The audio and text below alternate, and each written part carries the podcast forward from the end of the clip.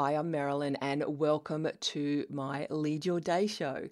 Casual chats, interviews with inspiring people, and lots of teaching with an inside out approach to not just building your own business, but being the leader your world is absolutely a craving to follow. In a nutshell, I teach entrepreneurs to lead, and that starts with leading your day.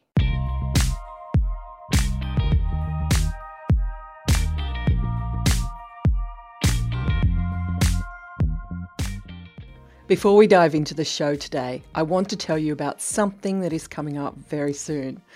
Now, 2020 is being called the Great Reset. And whilst economists use this term in one way, I believe most of us want to reset, well, how we live and especially how we work and run our businesses. We don't want to operate like we used to. We're tired of overworking. We're tired of overwhelm and burnout. And we're tired of imposter syndrome and comparisonitis. It's time for a personal and collective reset. Agree? So, coming up soon, I'm running the Productivity Cure as a free virtual weekend retreat.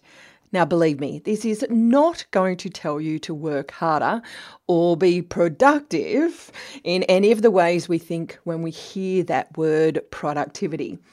It's called the Productivity Cure for a reason to reset and heal our approach to getting things done in not only our businesses, but all of our lives. And to reset and heal our false beliefs about time that leave us feeling guilty and time poor.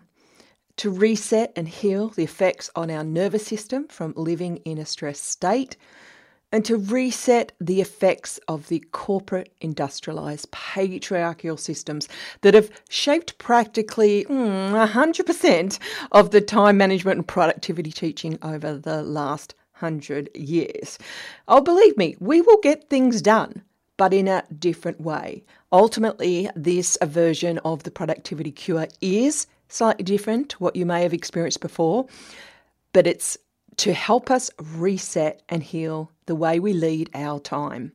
So get your diaries out and reserve the weekend of the 14th to the 16th of August. We'll be running it in two time zones. So get out your diaries and reserve the weekend of the 14th to the 16th of August for the Productivity Cure virtual retreat. We'll be running it in two time zones, so that covers probably almost everyone on the planet. So if you go to the show notes on my website, you can find all the details and get on the wait list. I thought I'd devote the I'm devoting this week on my podcast to little short episodes about Merilyn, which feels kind of strange, but I don't want to assume that you know who the heck I am. So let's pretend we are sitting down with a cup of coffee or a glass of wine. It's that time of night that I'm recording this. And I'd love to know about you, but let me share a little bit about me. Now, as you can tell by my accent, I'm Australian. No, I'm not a Kiwi. I'm not from New Zealand. I am Australian. Uh, but I did spend 12 very influential years of my adulthood in London. But before we go into that, let's go right back to the start. I was, oh, well, I'm 54 now. I'm born, I was born in the 60s in a little New South Wales, Australia country town, uh, about four hours' drive from Sydney. I was an extremely shy little girl. I don't think I was always like that. I think it was a learned behaviour. I don't know quite know why. Uh, I'm out of it now, but I was definitely a very shy child. My mother was a nurse, and I didn't discover until she died a few years ago that she, she was an award winning nurse.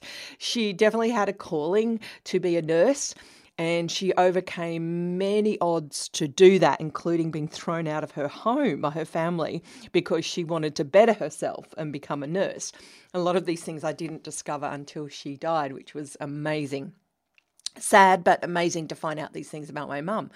My father is a New Zealander and he was a minister of a small country church. So, yes, I grew up a, as a church kid, uh, a goody goody. I did all the right things. Uh, I don't know if it had something to do with my shyness, but uh, yeah, that was my upbringing. Uh, my dad is retired, lives in London, and my mum is no longer here, unfortunately. Now, in terms of going further back there, I've, ha- I've got one grandfather who was Swedish, and that's a story in its own. He stowed away on a boat at 12 and came to Australia. And wow, there's a story there that none of us know the details about. But gosh, think about that. What would make a 12 year old stow away? And I don't know whether it was by accident or he was playing and then he wasn't discovered. It was too late. We don't, we'll never probably know that, but it's quite a tale. Another grandfather was from Yorkshire in England. And recently I was able to trace my grandmother's line back to Ireland and, uh, and convicts. Apparently, my great, great, great, great grandfather deserted the army, and uh, that's a story there too, I imagine, and was uh, exported out to Australia. I have a brother who's a doctor, and he's he's two years younger, but everyone thinks he's my older brother. I have one son. I have one son who's 18, uh, but I also have a I have a dog and a cat, a gorgeous golden retriever, and a, a little cat who absolutely rules the house. Uh, I've been divorced for 10 years and basically raised my son by myself here in Sydney. But the interesting thing is, I'm great friends with my ex in laws, and that's a completely different story there. I currently live in Sydney, Australia. I was born in Australia and grew up um, you know, my, my teenage years, my 20s in Australia, and moved to England in my 30s. After school, after school, I did a six year, very long architecture degree after a gap year where we travelled Europe as a family, and it really did give me the travelling bug. Uh, during that time, also, I ran a, phot- a, couple of photography businesses really at the same time as studying, and I guess that's my my official start of having my own business. But it really did start a few years earlier in school when I would make uh, jewelry and sell it to my friends and their parents. One, I started out making dough brooches out of uh, uh, out of uh, bread that you could make into little flowers, and uh, that uh, business abruptly came to a halt when some of the mums would throw accidentally throw the brochures in with the clothing that was, you know, they were pinned, they were pinned to clothing and uh, they melted. So that ended that business. After my architecture degree, I didn't go into the architecture profession mainly because it was during a recession. And so I didn't think much about it. So I just pivoted and, and, and got a, a, a different job originally thinking it would just be for, for a few years, but I absolutely loved it and stayed it stayed in there. It was uh, I ended up spending twelve years in this photography business that I joined. And looking back, I was promoted about every six months. It was a fast growing business. Uh, it went from photographer to management to area management, and eventually I ended up in Europe, in England, as the European Training and Development Manager. Now, uh, I st- end up staying there for 12 years before moving back to Sydney in uh, about 10 years ago. I then moved into working for a change management consultant where we did change management and meeting facilitation. And then I moved into my own consulting practice. So I helped a variety of businesses in Europe, uh, in England, and also then in Australia with strategy, strategy development, branding, branding architecture and also people and also people development leadership development uh, marketing branding and, and as well as management.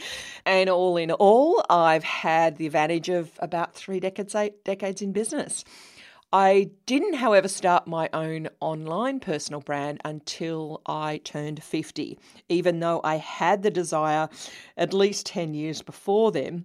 I started my own personal brand, Merilyn.com, at the age of 50, even though 10 years before that I had the desire and I started, but I was a little bit too nervous to, to move ahead with that.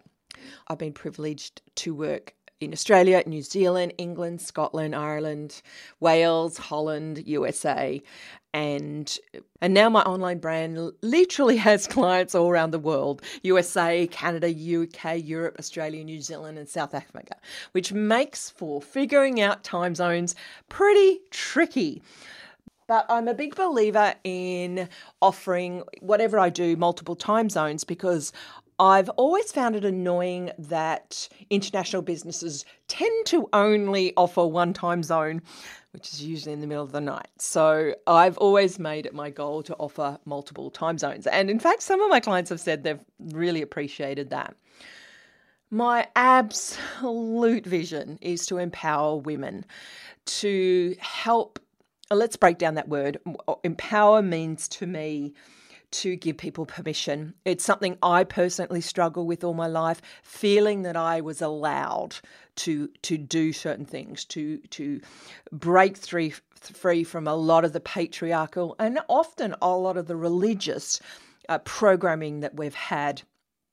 And yeah, my goal is to empower at least 1 million women to lead their worlds in and, and that really covers three areas. It means leading their lives, it means leading others, influencing others, and leading their own income.